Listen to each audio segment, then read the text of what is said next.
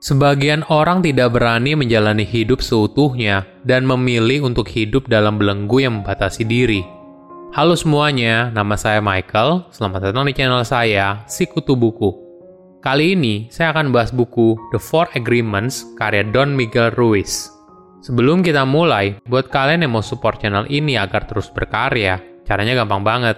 Kalian cukup klik subscribe dan nyalakan loncengnya Dukungan kalian membantu banget supaya kita bisa rutin posting dan bersama-sama belajar di channel ini.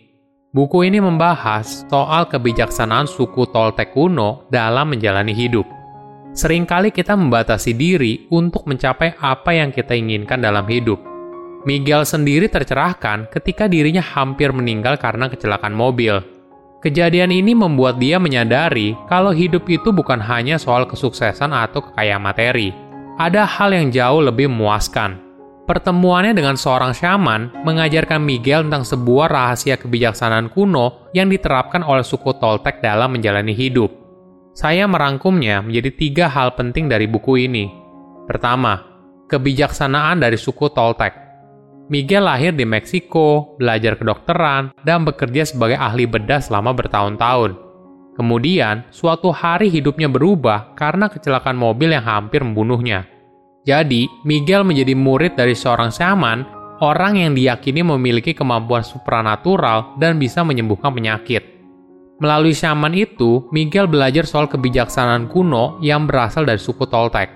Sebagai informasi, orang Toltek tinggal di Meksiko Tengah, terdiri dari para prajurit dan seniman yang hidup pada abad ke-6 dan abad ke-8.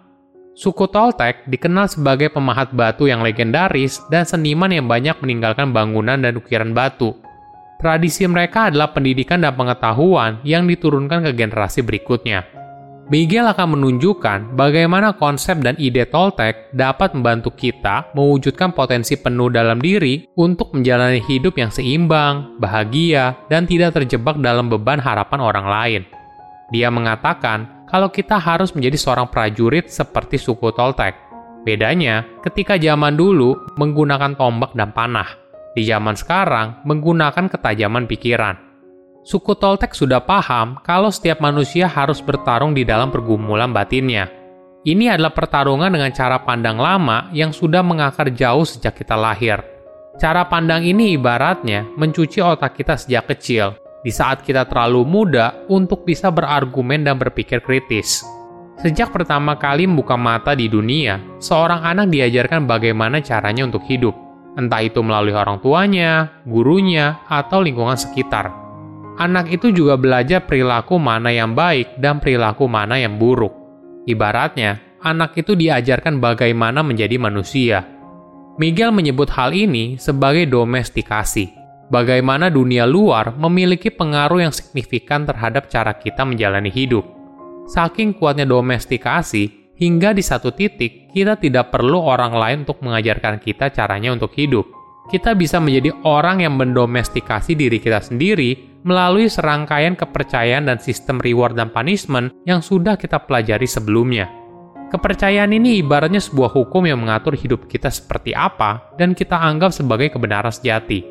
Namun di sisi lain, istilah domestikasi umumnya tidak terlalu positif. Hal ini mendorong kita untuk menjadi takut dan mulai menghakimi. Saat kita dihukum karena tindakan buruk dan dihargai ketika kita mematuhi aturan dunia luar, kita terobsesi dengan hadiah. Pemikiran ini lalu mendasari kita untuk melakukan tindakan yang baik hanya demi menerima hadiah. Padahal, kita harus melakukan tindakan yang baik demi tindakan itu sendiri. Di sisi lain, hukuman karena tidak mematuhi sebuah aturan membuat kita merasa seperti orang yang tidak cukup baik. Berdasarkan ini, Miguel percaya ketakutan terbesar kita adalah menjadi diri kita yang sebenarnya. Kedua, cara pandang baru dalam hidup. Kita bisa terbebas dari belenggu masa lalu. Miguel menyarankan ada empat kesepakatan baru yang bisa kamu buat dengan dirimu hari ini. Kesepakatan pertama, be impeccable with your word artinya menjadi sempurna dalam perkataan. Ini merupakan kesepakatan pertama yang paling penting, namun sulit dijalankan. Miguel menjelaskan kata impeccable berasal dari bahasa Latin, yaitu kata dosa dan awalan kata tanpa. Dia juga menjelaskan kalau dosa berarti segala sesuatu yang bertentangan dengan siapa dirimu yang sebenarnya. Jadi, menjadi sempurna dalam perkataan berarti kamu bertanggung jawab atas tindakan yang kamu ambil dan tidak menghakimi apa pun. Konteksnya bukan hanya tidak menghakimi orang lain, tapi juga diri sendiri. Miguel menjelaskan, perbedaan besar antara seorang prajurit dan seorang korban adalah korban merasa tertindas, sedangkan prajurit menahan diri. Perlu dipahami, terkadang kata-kata itu punya efek yang luar biasa di luar bayangan kita. Kata-kata merupakan fondasi dari sebuah konsep, cara kamu memberikan label kepada orang lain, dan kepercayaan. Kamu harus berhati-hati sebelum berucap, karena mungkin saja dapat menciptakan sebuah ilusi kehidupan yang berbahaya. Tips sederhana yang bisa kamu coba adalah biasakan untuk berucap sesuai dengan maksud yang ingin kamu sampaikan. Apabila kamu ragu, lebih baik diam saja. Kesepakatan kedua yang bisa kamu buat dengan dirimu adalah don't take anything personally. Artinya, jangan mudah tersinggung. Jangan biarkan ucapan orang lain menyakitimu. Apa yang orang lain katakan tentang dirimu bukanlah kenyataan yang sebenarnya.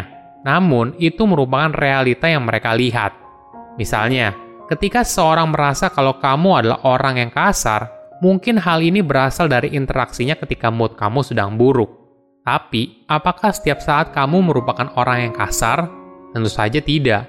Kita harus punya jati diri yang kuat sehingga kita tidak perlu bergantung pada pendapat dan penilaian orang lain untuk membuat diri kita merasa bahagia.